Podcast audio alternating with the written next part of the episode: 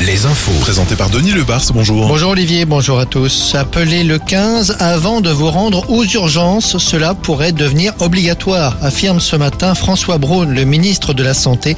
C'est un dispositif qui, rappelons-le, existe déjà dans les hôpitaux ou les urgences qui sont en tension. On le sait, le ministre souhaite de son côté que ce principe soit généralisé. Ceci afin bien sûr d'éviter le recours systématique aux urgences.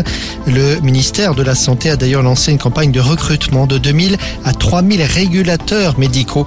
Ces femmes et ces hommes qui vous répondent lorsque vous composez le 15 et qui décident de la façon dont les soins vont être euh, pris en charge. C'est un projet controversé en Loire-Atlantique, le projet de méthaniseur XXL à Corcoué-sur-Logne, présenté comme le plus grand d'Europe s'il devait voir le jour. L'enquête publique débute aujourd'hui et elle va durer un mois. Précisons que la mairie de Corcoué ainsi que le conseil départemental de Loire-Atlantique sont opposés à ce projet. Le sixième sommet Choose France cet après-midi à Versailles. Emmanuel Macron sera entouré de 200 patrons de multinationales pour évoquer et promouvoir les grands projets d'investissement en France.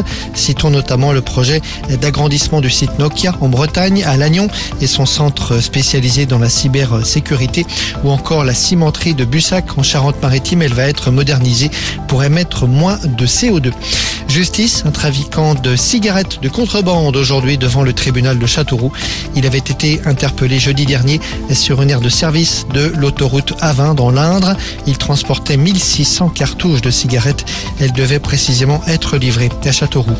Nouveau record hein, pour la foire de Tours qui fermait ses portes hier. Et oui, 360 000 visiteurs recensés sur les 10 jours d'ouverture. Alouette, rappelons-le, était partenaire. Autre record d'affluence au Grand Prix de France Moto qui se tenait dans la Sarthe ce week-end.